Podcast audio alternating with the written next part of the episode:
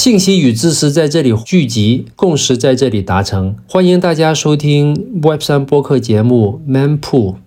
我是主理人 Brutoshi，我是主理人 Helen。各位 m 铺的听众，大家好。今天我们来聊一下比特币上的 NFT。我们录制时间是三月八号。这周 Yuga Lab 发行了三百枚比特币上的 NFT，其中二百八十八枚完成了拍卖，总值一千六百五十万美金。这个协议 Ordinal 协议其实诞生不到两个月，两个月就获得了非常高的认可以及市场的追捧。那我们今天请来了两位专家，第一位是 NFT Scan 的十二，第二位是 Merlin Protocol 的 Ethan。我们请两位给大家打个招呼，也介绍一下自己。OK，大家好，我是十二，是 AM Scan 的联创。AM Scan 的话是一个多链的 AMD 数据领域的一个基础设施。那我们现在就支持了十二条链，主要是做区块链上面的这个 AMD 数据的解析。Hello，大家好。对，我是 Morning Protocol 的一个 co-founder。Morning Protocol 呢是一个致力于将真实世界资产带入到 Web 三世界的一个呃资产发行协议。今天主题聊的呢是在比特币的网络上面发行 NFT。那我们现在做的真实世界资产的第一个产品呢是将比特币的挖矿算力，然后在以太坊的链上做 NFT 的发行。二十号会去上线我们的这个第二款的这个产品。好，谢谢十二跟伊森的介绍。这个礼拜的这个 Yuga Lab 发行的这两百二十二个，其实它是发行三百个，公开竞拍是二百八十八个，有一些是预留了。两位有没有参与这次竞拍呢？我是有关注的，但是没有具体的去参与。我记得前两天跟那个伊森见面的时候，他好像正在看。呃，伊森应该有参与。最近两年吧，就这一波 NFT 的投资热潮，其实大部分都是新人或者新的玩家。但是在前面的话，这 B D C 的这个信徒或者说 Holder。他们大概率有很多是不玩这个 NFT 的，前面这一波 NFT 的这个玩家又比较新，而且大概率他是不持有 BTC 的，所以这两件事本质上是有点矛盾的，所以这个比特币网络上这个 NFT 生态可能就变得就特别的有意思，呃，玩的人可能就是不太关注这个比特币本身，那比特币社区的这些人就不玩的人，他们希望能够保持比特币网络的一个纯粹性和这个稳定性。我自己没有参与，我们团队这边有，我们拍了大概忘记是第多少个了，然后总共花了大概是三三十五万人民币左右。啊，那已经是地板价了。对，因为最后一小时嘛，大部分最后一小时去竞价嘛，那个时候就网络是最堵的时候。我看了一下，那时候网络的 gas 费已经飙到了，好像每一个 byte 撒到已经到二十几了。其实也是碰个运气，然后把这笔交易给打过去的。但是我看推特上面说了，可能后期的拍卖会到闪电网络比较好的这个测链的机制上去运行吧。我们还没拿到，等官方说一周是吧？到现在还不知道图是什么样的。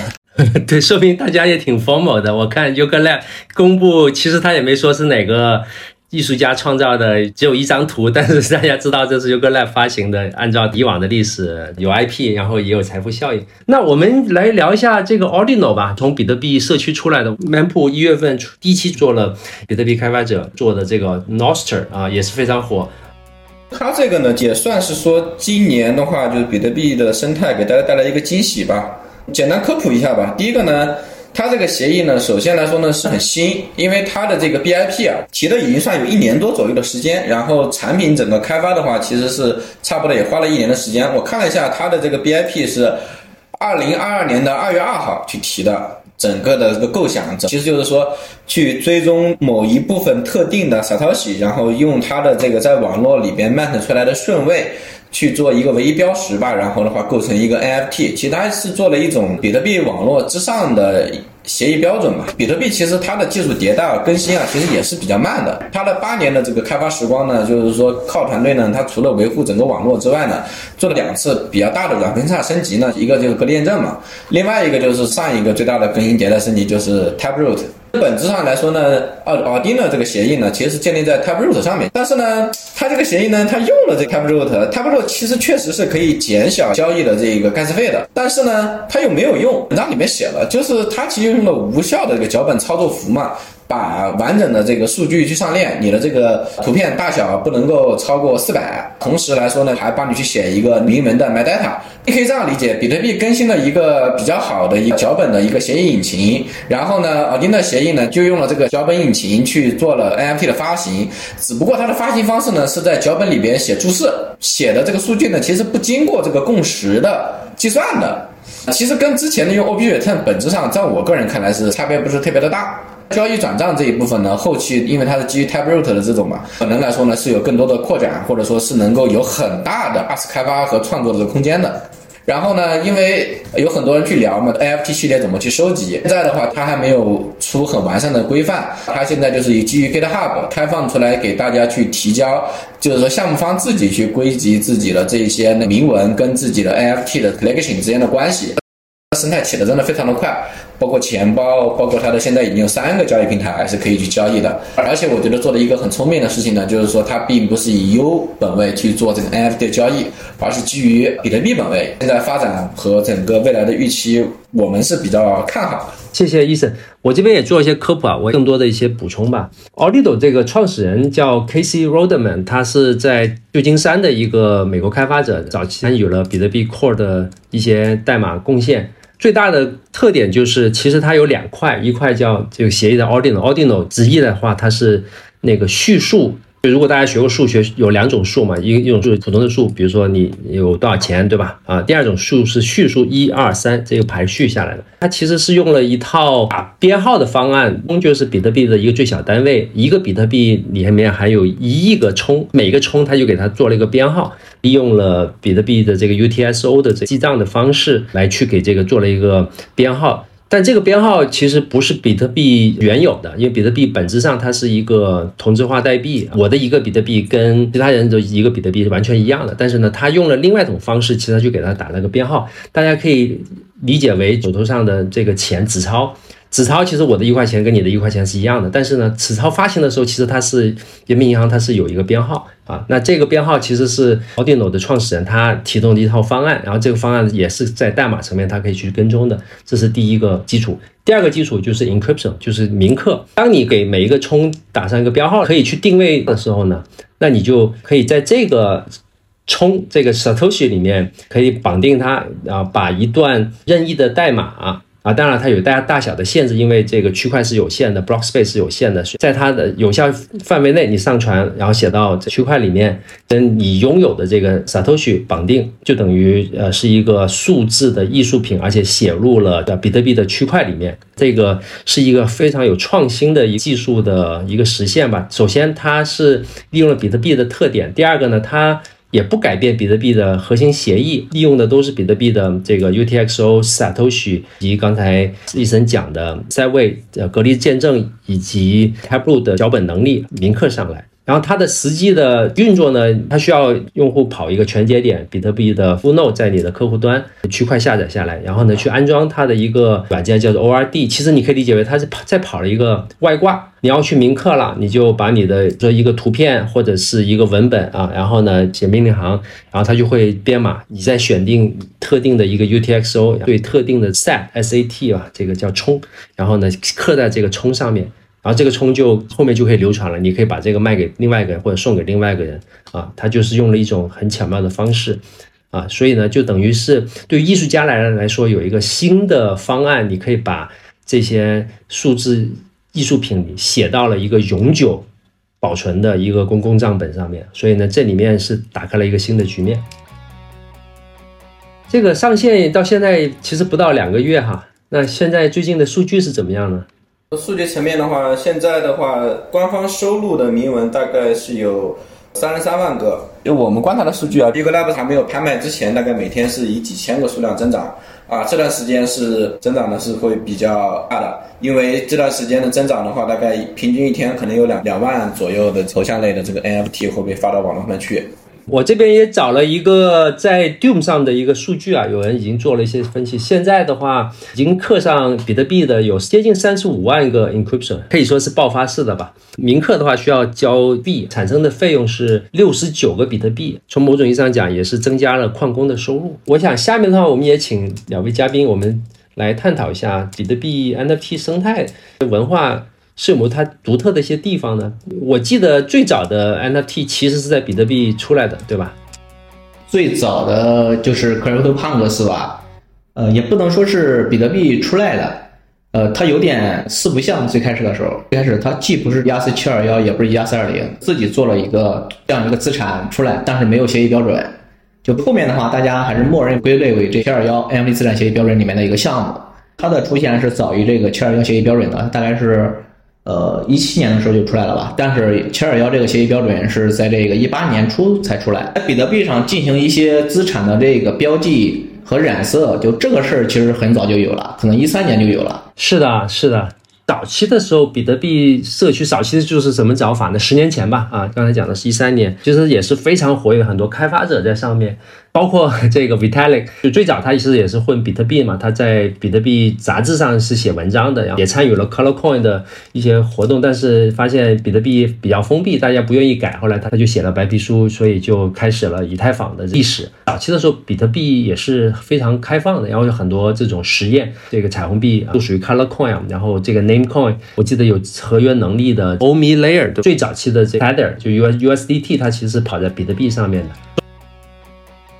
刚刚提到 Colorcoin 染色币，哪位嘉宾能给我们的听众解释一下 Colorcoin 染色币的原理？要不伊森你来？为什么叫染色呢？就是我需要将一些信息附着到原生的比特币的交易的发送 UTXO 里边，我实现了我的交易。就是奥米里的这个 USDT 吧，它的协议标准呢，就是就是说，啊，我去发送一笔交易，然后比特币的脚本里面有个叫 OP Return 的。而比特呢，其实就可以理解成后面追追加一段不进入到比特币运行脚本的一段数据。我记得呢，它应该是做了一个四十个字节，然后中间的话有一部分字节是代表了，就是因为它不只只发了这个 USDT，它后面也支持发其他的代币嘛。啊，有代币的名称，还有什么其他乱七八糟的数据，有大概一部分是包含了类似于它的这个数量，比如说发一万 U 还是两万 U。然后呢，它是复用了比特币的钱包地址啊。早期的 USDT 呢，钱包你是用比特币的钱包地址进行充提的嘛？所以说，你只要去构建一个最小的一个转账，然后的话就可以把你染色的这一部分 USDT 给它带出去，差不多就是这样的一个逻辑。所以在比特币上附加额外的数据，一直是开发者想做的尝试。但后面大家也知道，在二零一七年区块战争，因为有一波人是希望区块扩容可以放更多的数据，可以做很多的事情，最后就算是失败吧，啊，就没得到比特币社区的共识。但是他其实也做了见证隔离，用用一种。变通的方式啊，他们主要是不希望比特币硬分叉嘛啊，用软分叉的方式完成了一定的扩容，但是不是大区块。早期的时候，其实还是很多人都想要在比特币上做很多扩容的事情，就除了你拿来比特币做 transaction 做交易，希望还是能够做别的一些事情。最后这些人就离开了，然后就产生了像以太坊，包括 BSC 了，BSC 直接就硬分叉了。那我觉得这段历史其实要去理解，数字藏品、数字艺术品上面其实也有可能没那么知名吧，就也是利用这种染色币的技术，有一个项目叫做 Counterparty，最出名的一个艺术就叫做 Red Pipi，其实就是那个图大家一看就都认得了，就是一个绿色的青蛙。阅读 Tasty 这个创始人他的一些访谈的时候，我发现其实他对以太坊的 NFT 的理解是很深的。嗯，可以理解为他是借鉴了很多以太坊成功的 NFT，当然也有一些不成功的地方，包括他的这个合约的一些设计。然后他再写了一个数字艺术品的一个 spec，然后呢，他再根据这 spec 再去基于他对比特币的理解，创建了这个 Ordinal。早期的时候可能很多创新，但后来比特币就因为各种原因吧，就变更非常慢。那大部分的创新实验都在以太坊，然后也包括其他的一些链的上发生。那现在呢，这个开发者那现在开始又重新去在比特币上做做尝试啊，那我就发现这个其实是蛮有意思的。因为最早的一波在 Audio 上的这个 NFT 都是简单的把以太坊上的一些比较知名的像 CryptoPunk 给搬过来。还，要挺多的，然后到应该是这周的这 Yoga Lab 的 t r l Flow，要直接翻成十二折。我看推特上这么说。对于未来的话，会有哪一些 NFT 的形式？想听一下大家的意见。基于 o r i n o 的这个技术特点，会跟以太坊会走一个怎么样不同的路径呢？啊，我想请两位嘉宾也讲讲你们的呃看法。比特币网络上的 NFT 和以太坊上就会显现出一个很大的一个不同。那其中从这个资产协议层面来说，因为比特币它是没有这个合约这个概念的，啊，刚才也有提到这个 Ordinals 的话，它本身呃，我们可以把它笼统的理解为是一个 AMD 资产协议标准，而且所有的创造者都只通过这一个协议标准去呃发行这个 NFT，那所有的 NFT 都挂在一个集合下面，就是同一个 AMD Collection 下面。那这时候的话，就是你开发者、发行方，你只能自己去做这个 item 的一个整合。这个 Casey 他其实说过，他下面会更新一个新的 feature。它就可以让呃发行方会有 collection 的这个概念，现在都在一个 namespace 下面。但从他的角度讲，他觉得这也是一个很强的优势。比如说你在 Ordinal 上，你就可以穷举发行过的所有的这个 NFT，比特币上 NFT，但是在以太坊上这个是不可能的，因为你没办法把所有的合约一二七七二幺的合约都列举，而且每个合约它只是定义了一个 interface。就从他们的角度，我觉得这里面还是区别是很大的。那 Metalist 的大小是不能超过呃这个多大的一个一个一个一个值的，这就意味着这个局限性是非常强的。所以说你在比特币上能去做的 AMT 的一个呃资产的一个逻辑的复杂度，它肯定是有限的，就是能传的数据也是有限的。所以跟以太坊可能这个有一些保留的意见啊，以太坊的 NFT 对于那个媒体文件的保存。因为现在也肯定大部分的都是在链外七二幺的标准，其实它存储上链的就是一个一个指针的哈希。其实我也是一些 NFT 的持有者啊。媒体文件在 IPFS 上，大家也知道，IPFS 它只是把那个内容做了一个哈希定位，文件也是在某一个电脑上面，那那个电脑也可能会关的，所以你那个媒体文件有可能会没了。那对于就终端用户来说，我花了那么多钱去买一个数字产品，结果有可能我只是买了一个证书而已。这对用户来说也没办法去改那个哈希嘛，我也没办法自己去跑一个服务器，然后把那个放到那个服务器上。所以呢，这个层面上其实还是有蛮大的问题的啊。当然现在可能还没到内部，大家还是保持在 服务器继续跑哈。那对于这个 Ordinal 来说的话，它所有的数据都是上链的，的确它有个最大上限。就是现在是四兆，所以你现在看到这一个多月吧，这些图片都是一些啊比较小一点的。其实这个协议它可以去改，比如说现在一个图只是一个赛，那未来你可以一个图可以去跨好几个赛了，对吧？就这里面你可以做很多组合，但最大的一个不一样，我是觉得反而因为所有的数据都是在链上，比特币是一个人类就是永久的账本，所以基于这点的话，我觉得未来的整个 NFT 的发展是会很不一样啊。Web 三的里边，一个产品技术能力强不强、好不好，跟它最终能不能成功，它不是一定是等号。比如说 Uniswap，它就一百多行的代码，当年在 US 上面那么多做挂单的这个 DEX 的，没一个活下来的。最后 Uniswap 就做了一个池子，一百多行代码，它活下来了，对吧？比特币上呢，已经超出了 NFT 这个概念了。我们这种深度参与、会去做发行、会去购买的人呢，我们是用明文就 inscription 去聊它。为什么呢？因为它确实是铭刻在比特币网络上面去的啊，这个东西呢，概念上面已经走了分歧了，大家不会去说 NFT 这个东西了。说实话，现在以太坊这个 NFT 它走下坡路走的也比较厉害，特别是 Blur 它把最后的 NFT 交易的流动性通过刺激这种方式激活过以后，会带来很大的生态的这一个反噬啊效果的，它是一个下坡路。NFT 它玩的这帮人，其实说白了就是营销能力特别强的那些人。你说 NFT 它有哪一个？除了说 NFT Five 之外，你有哪些人是靠做技术出身把一个 NFT 做起来的？其实主要就做营销、做品牌这一块的。那么站在这些人的角度上来说的话，OK，Ordinals 肯定是比以太坊在营销的层面上，在更多的扩展层面上来说，这个东西可以讲更多的故事，容易去凝结共识。因为本身来说，比特币的这个原教旨主义就是比以太坊好。个人的来这个看法，我们就不引战了。第二个呢，就是说个的铭文上链这个事情呢，对于一些收藏家来说，他其实觉得更具有收藏的价值跟意义，因为它确实是被铭记过去的。因为大家的观念就是说，这个东西被打包到比特币网络里面了，它可能来说在实物化的过程中以后，比到 IPFS，比到谷歌上面以外链指向的这种方式呢，它更具有收藏价值。啊，这个是我们跟一些比较资深的 NFT 的这个 OG 那边去聊过的。第三一点呢，就是说它会。比以太坊更加依赖于比特币的生态。第一个，它的流量相对来说非常的集中，因为所有的铭文是共享一系列从从早到后的一个逻辑的。所以说，现在所有的项目方在发行这个铭文的时候都非常着急，因为大家有个概念，现在是三十五万，一年以后呢，可能就是七八百万了，是不是越到前面的越值钱？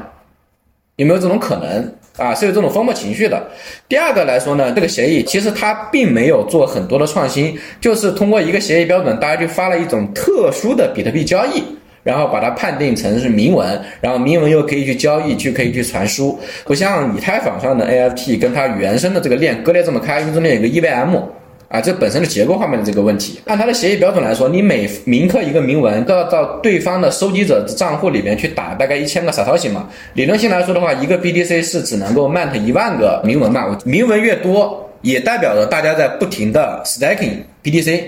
这就是一个不太一样的生态跟结构了。总归来说呢，因为比特币它不像以太坊，以太坊它改 POS 过以后，它有这个 LSD 这种生态去帮它去锁定很多流通量。但是呢，比特币这边它是可以通过这种发行 NFT 进行一种锁定的，而且在交易的逻辑上也很不一样。比如说，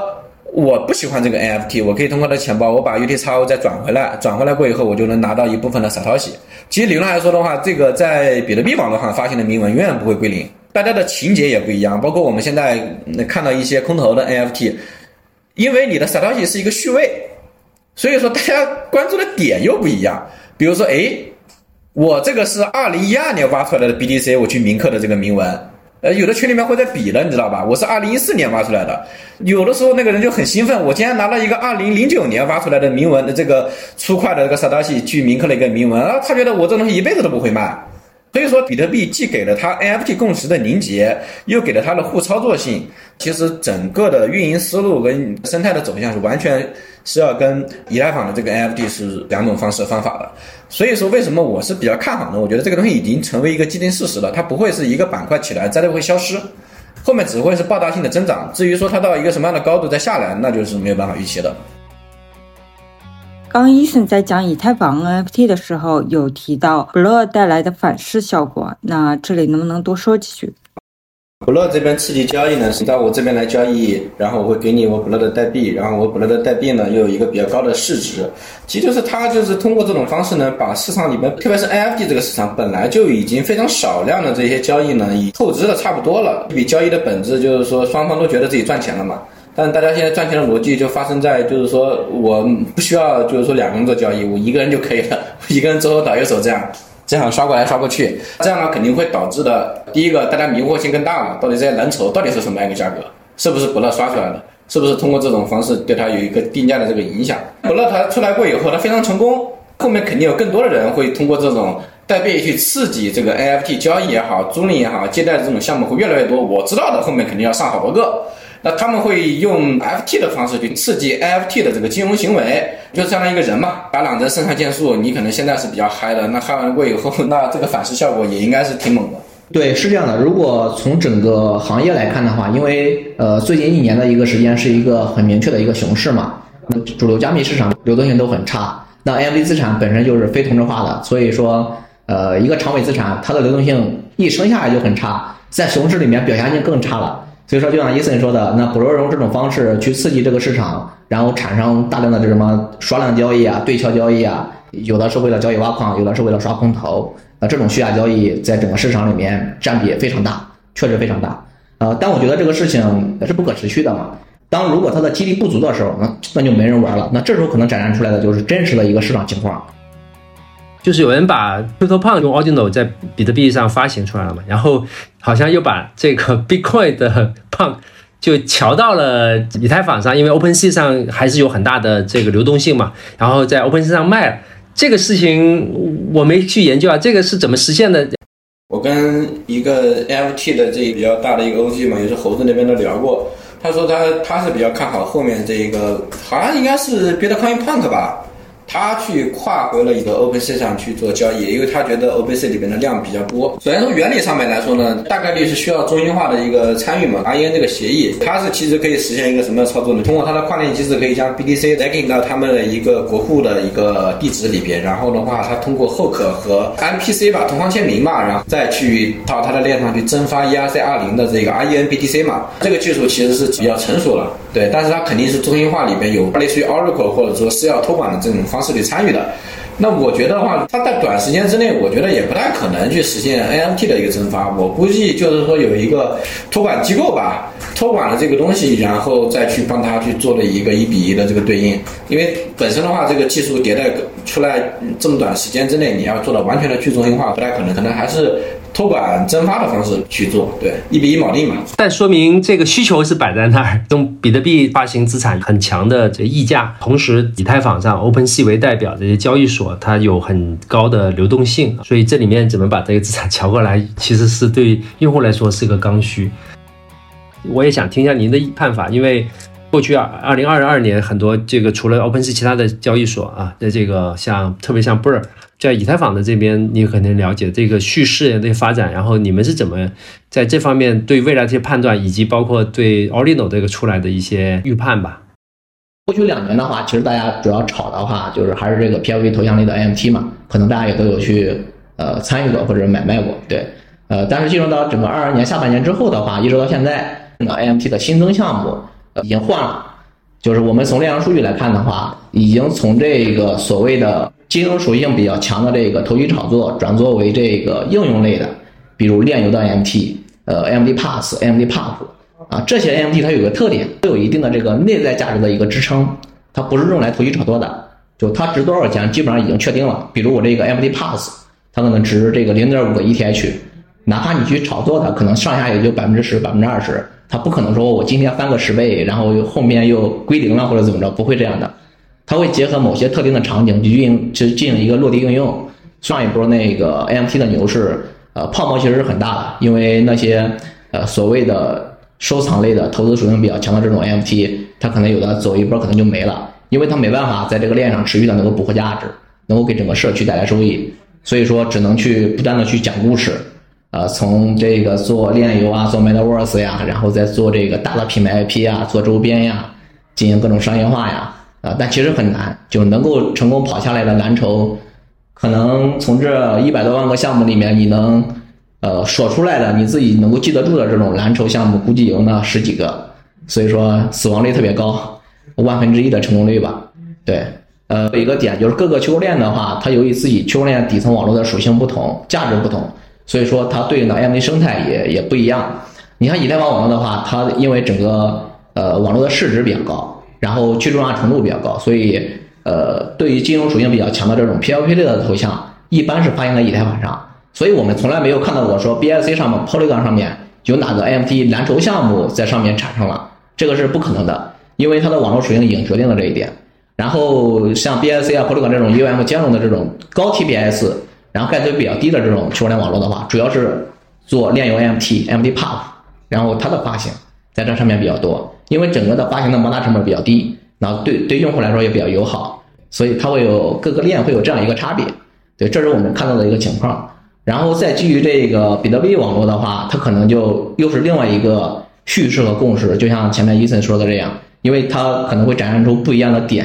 就是你整个共识的形成跟以太坊的 NFT PLP 的头像的这种共识的形成完全是不一样的。它可能会你这个区块高度，包括这个序列号。包括时间都有都有这个强相关，然后呢，因为比特币网络它呃是整个行业里面第一市值是最高的，第二整个网络底层的去中化程度最高的，也是最安全的，所以说它比较适合这种呃对于 NFT 的金融属性要求比较高的资产，它可以去发行上去。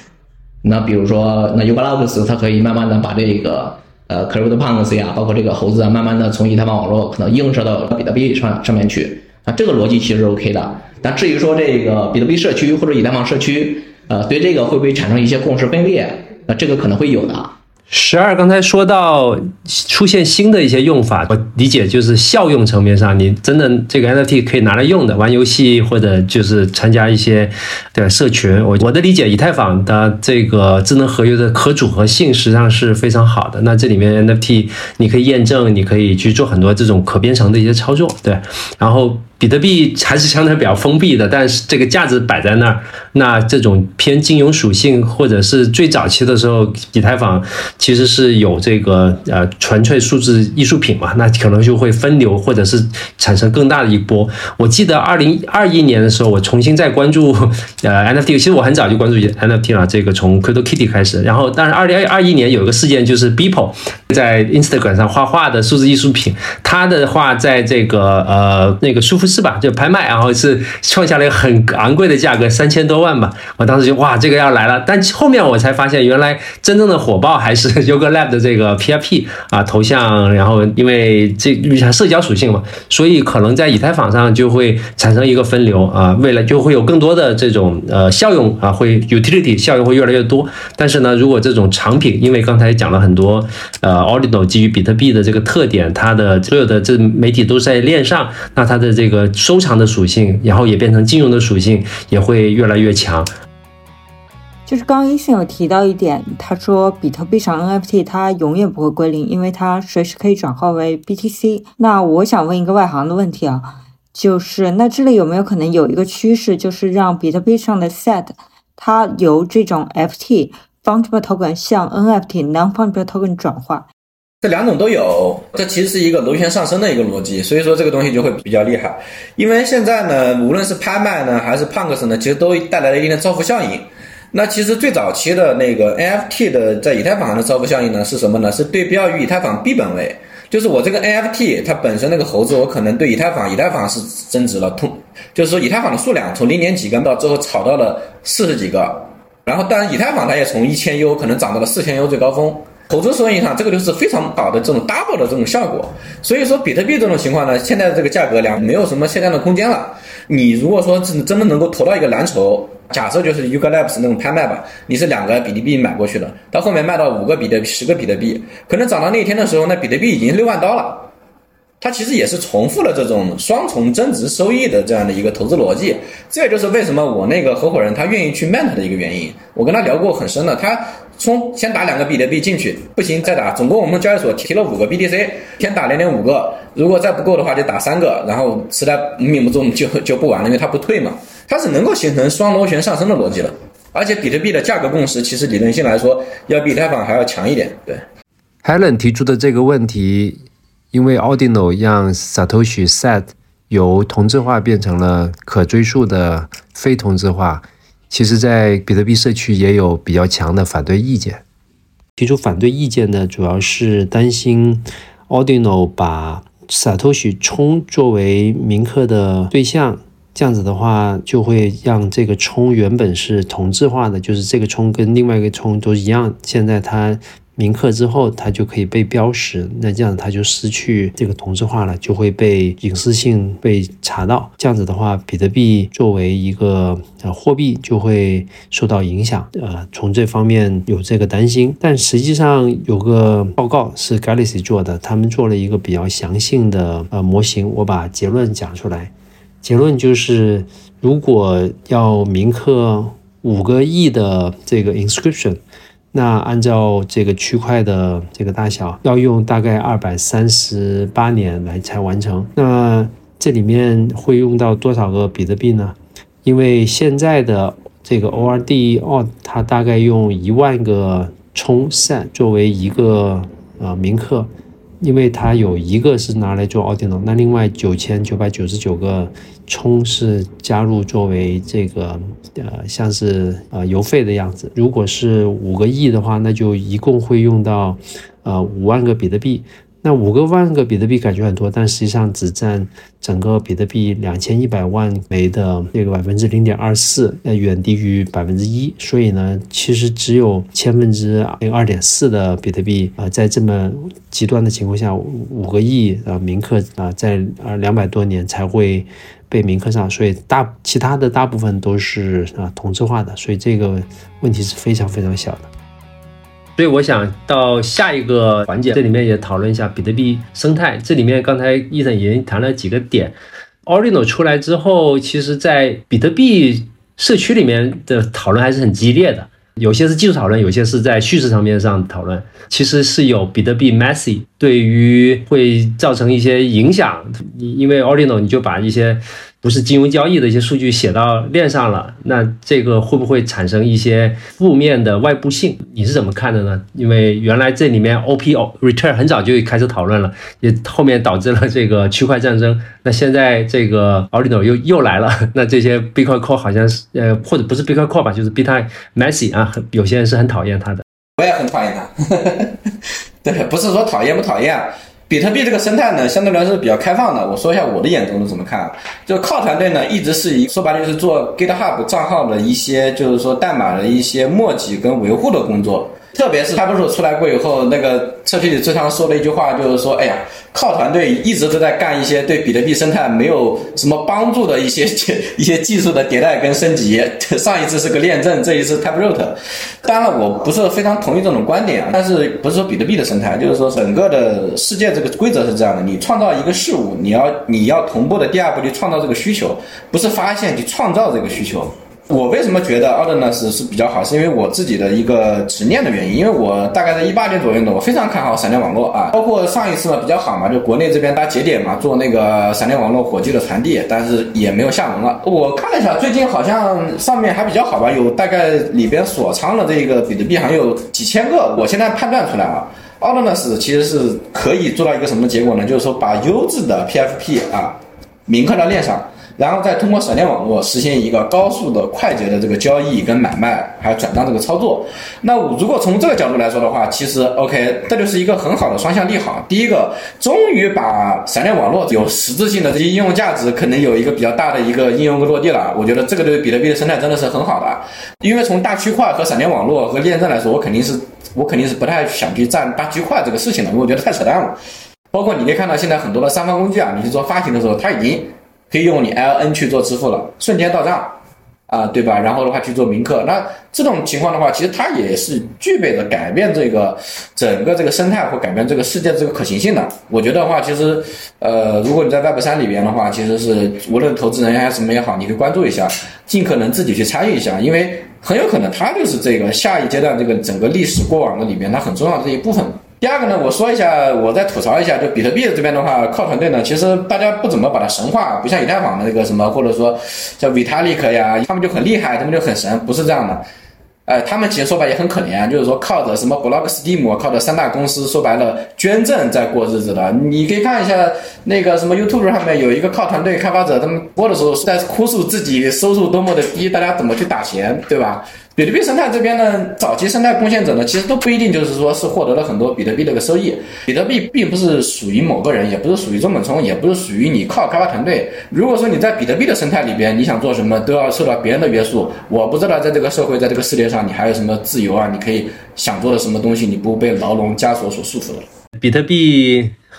开发者其实还是很纯粹的。刚才你说的这个 比特币 Core 开发者的这窘境，其实是能够从他们的价值观。这个反映出来，然后我看最近好像好几个比特币 core 的也辞职了，干了好多年，可能也是为了生存，精力得放在别的地方。从另外一个角度，他们其实是很憎恨那个以太坊的，他也看到，哎，以太坊这是 pre mine，这个不纯粹，然后他们也是非常憎恨。就在包括以太坊，他也说以太坊是 shit coin，但他至少做的很多东西是有价值的，然后其实也在做创新。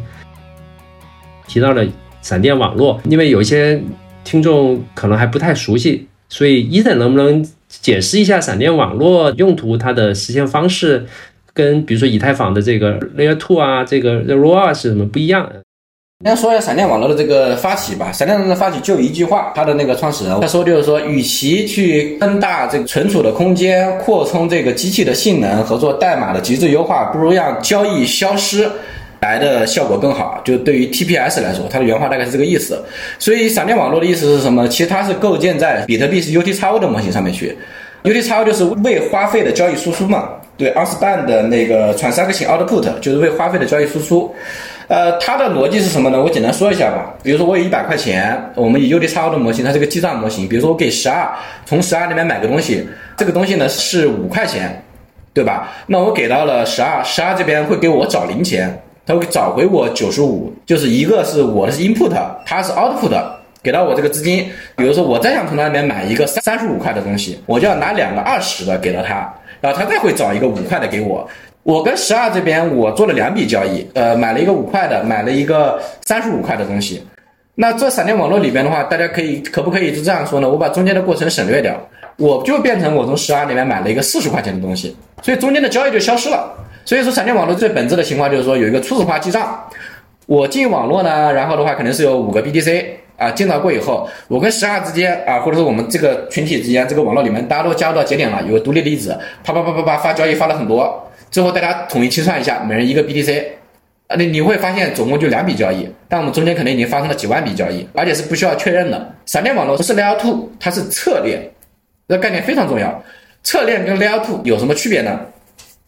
侧链是不发币的。侧链是有开始的快高跟结束的快高的，因为它需要在一定的周期再回到主链上面去。侧链里边交易流通的资金 token 都是主链上面的 BTC。以太坊的 Layer Two 呢，它其实是要自己发一个代币。其实从一定的结构上来说呢，就确实不是一个很纯粹的行为。你的目的是想要解决以太坊的这个交易拥堵问题，那你为什么不直接锁定的？然后你为什么还要发一个 token？其实，当然你肯定有自己的理由啊，我做节点啊，或做什么东西。我觉得这帮人最多的、更多的追求，其实是想自己发一个 token，然后去赚钱，然后顺带着可能是把能不能去解决这个以太坊拥堵这个问题。这个我补充一下，它发币不是 Layer Two 必须的，像这个 Coinbase 最新发行的这个 Base，因为它监管，它其实是没有自己的 Gas，它还是用以太来来做 Gas 的。其实就像你刚才说的，它其实是为了做价值捕获。啊，那 Layer Two 以太坊呢？因为现在用做的比较多是 Roll One 嘛，但是它就是把一些状态还是会写回这个主网上的。刚才你解释的这个呃闪电网络，我听上去中间的这个一些交易实际上是不要了，但是最后把最后的结果写回去比特币的主网，可以这么总结对吧？是这样的，以太坊呢，其实你要写回去的东西呢。转账记录肯定是能写回去了，因为你记账模型，你也可以把那个账记回去。主要呢，你看你怎么样是能够把 EVM 里边的那个世界树的状态，在执行结果过以后，你能够把它抵消掉，回写回去。呃，在我看来啊，这所有的 Layer Two 这个理论上来说，科技上面都不可能实现的，它可能会用一些它自己的方法。其实我是觉得，就是这个 Layer Two 它不太能够去做到从以太坊出来，然后再从以太坊回去。以我浅薄的这个技术理解来说的话，它这个哈希是没有办法去做到一致性的整合跟归属的，特别是智能合约这一块的这个，因为以太坊的 EVM 本质来说，它也是维护了一个世界数哈希值嘛，所以这一块的其实状态其实理论性来说不能够像 UDXO 这样的这么随意的就能够回写回去。对，你刚才提到闪电网络会找到一个新的应用场景，就是 Audino 的交易 Audino 是在比特币主链上。那 Set 它会到闪电网络吗？就怎么帮助它的交易？你能不能也解释一下？本质上 a u d n 是它的交易就是一笔很特殊的比特币转账嘛，你符合它的交易标准就可以了。然后它就是能够通过外挂的方式把你 hook 出来嘛。其实这也是一样的，你的充题你也是满足这种转账交易记录的。因为比特币的脚本呢有大概这几个功能：时间锁，然后猜谜、冻结这几个比较大的一个脚本。其实。闪电网络是干什么呢？就是我把这一笔交易花出去，我给它加个时间锁，在它时间锁到之前，它要回来，或者说执行什么样的一个操作。比如说你你这个锁定的快高可能就是一年嘛，那理论上来说，这笔交易最终都会被锁到某一种解锁条件里边，进入到闪电网络里面了。其实就是说把主链上的资产给锁定，然后在那个侧链上面执行了结果过以后，然后侧链再触发解锁，再把结果再回写回来。啊，其实就是这样的一套逻辑，但是它其实是用了很多逻辑上面不是很通顺的关联关系的技巧，甚至用到了交易池的这个先入后出，或者说交易无效化的很多操作。但是呢，本质上来说呢，为什么东西肯定能实现？因为闪电网络就是将主链上的比特币锁定了，然后增发到侧链上面去交易完，然后归结好所有的 output，然后再回到主链上面去。呃，因为 Ordinals 它并没有改变整个共识，所以说它肯定是可以完成这一步操作的。UTXO 其实并不好编程，所以很多应用开发者也是更喜欢 以太坊的 account 为主的，而不是用这个 UTXO。Ardino 对于比特币的影响，一方面是增加了一些数据，因为都给它链上；第二个呢，也会有一些这个矿工费的增加。其实这块有很多讨论了，你也可以给我们总结一下未来的这个发展会怎么样。首先来说呢，比特币交易费呢，本质上来说呢，大家这个更明文呢，也是一个特殊的交易嘛。只不过现在的情况是因为这段时间是 Yuga Labs 它这边在拍卖，所以说很多人是希望把自己的铭文 ID 是刻在它前面的。比如说他是刻了四十万，你可以刻到三十九万，盖斯费特别在晚上的时候，其实就会比较多，那就是说明什么呢？就是主要的用户在国外，他们这边会去比较多的去抢占拥堵这个网络，希望自己的这个铭文会比较快的去那个。为什么矿工的交易费会会比较高呢？啊，因为有很多去发 NFT 的这个项目方，他会愿意付比较高的盖斯费，比如说一个 bet 二十二个冲，或者说二十个冲。我看到最夸张的一个情况，一一个块里面本身应该有大概两三千笔交易的那个块，好像就只有。九十多笔交易，但是呢，到后期过以后啊，随着这个技术的普及，整个盖斯费的高额的收益呢，不会持续特别久的时间。第二个来说呢，就是整个对于比特币生态的影响来说呢，第一个它会刺激 holder 的数量，因为本身 BTC 的 holder 它不会特别的多，因为它现在推了几个官方的那个钱包插件，也是用比特币的这私钥的模式去管理的，那么比特币钱包的数量就会去多。那么有些发行方他要长期的去发行做服务，比特币的这个权利点的数量也会去增加，因为比特币十分钟一个块，确实有点满足不了商业应用这个诉求。那我觉得这个闪电网络到后面的这个上百万的 TPS 在理论上在那边是可以实现的。那有没有可能整个 a u d n e s 就组成一个大的闪电网络的整个交易的群体跟一个块？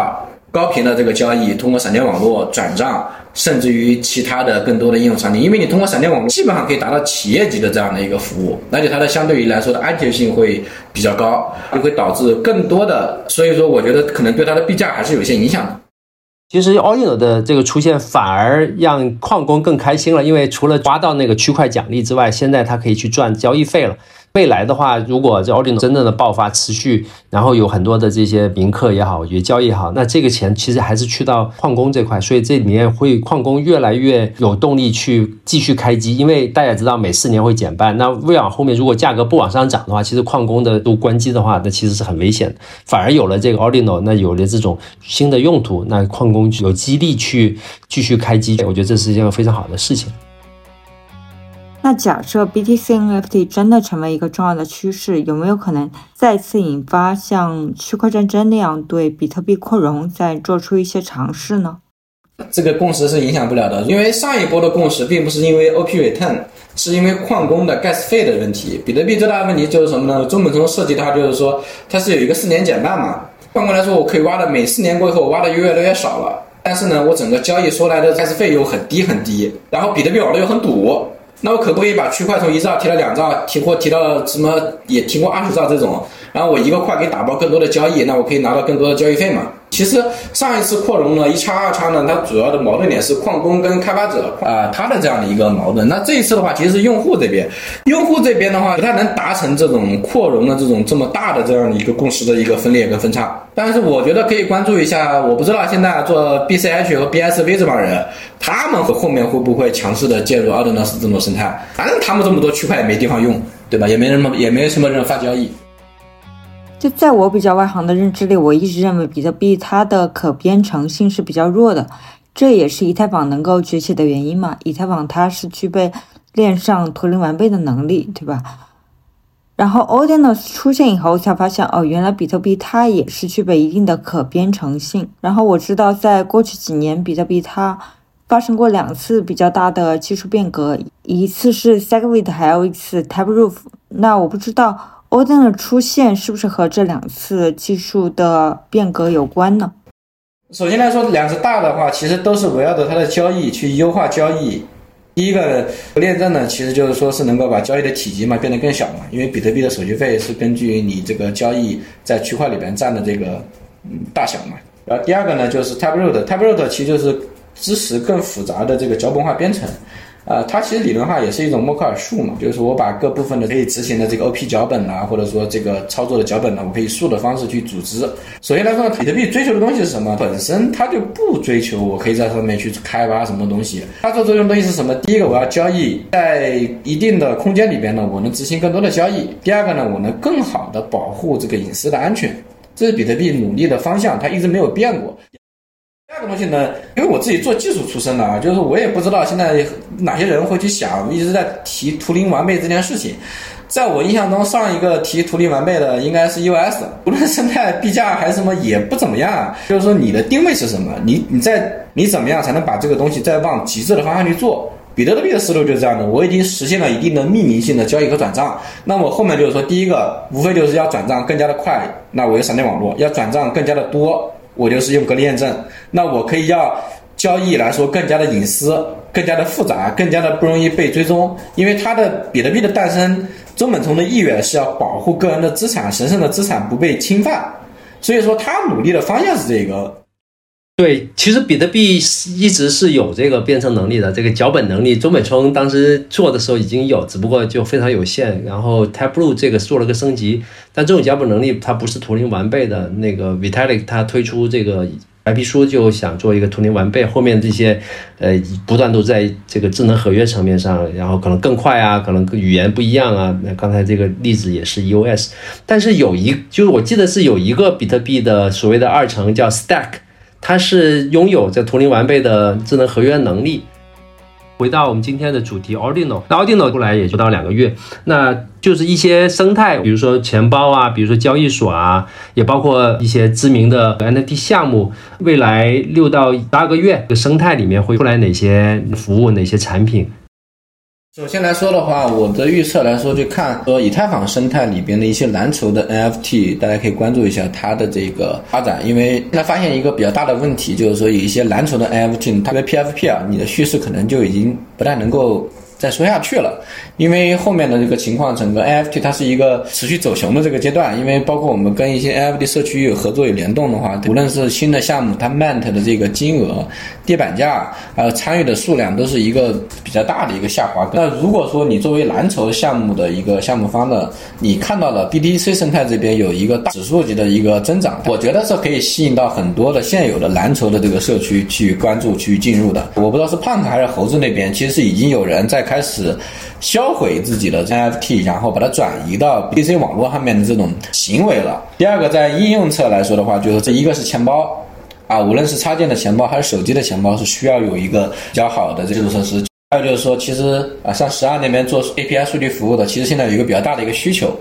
就是因为现在有很多新兴的 NFT 项目呢，它其实是有一些数据查询的服务的。比如说，我要去查询到底是哪些人有了这些 NFT，它可能会有一些空投啊，或者说什么样的一个方式。第三个来说呢，就是我还是觉得，因为比特币生态有一个可以忽略的技术吧，就是闪电网络。闪电网络这一块呢，它是不是可以啊形成一个比较大的规模性效应？就比如说各个交易所，我都是基于闪电网络进行交易，其实就跟那个 OpenSea 里边嘛，你可以用 Layer Two 进行交易买卖是一样的，因为它确实盖茨比很。银行一笔交易才一个葱，而且呢，它又是一个比较好的联动性，就是说我各个站之间的话，我的闪电网络是可以形成这种节点的。如果有这种方式的话，我觉得它的生态的话，应该是到大概六月份、七月份左右呢，它可能是有一个比较大的一个爆发期吧，大家可以关注一下。包括这一次拍卖的数据也确实是比较好，因为我们自己去参与的，大概是觉得这个热情呀和整个嗯参与者其实是其实是意愿是蛮强的。然后后面就是逐步的看有没有更多的人进来，是说白了，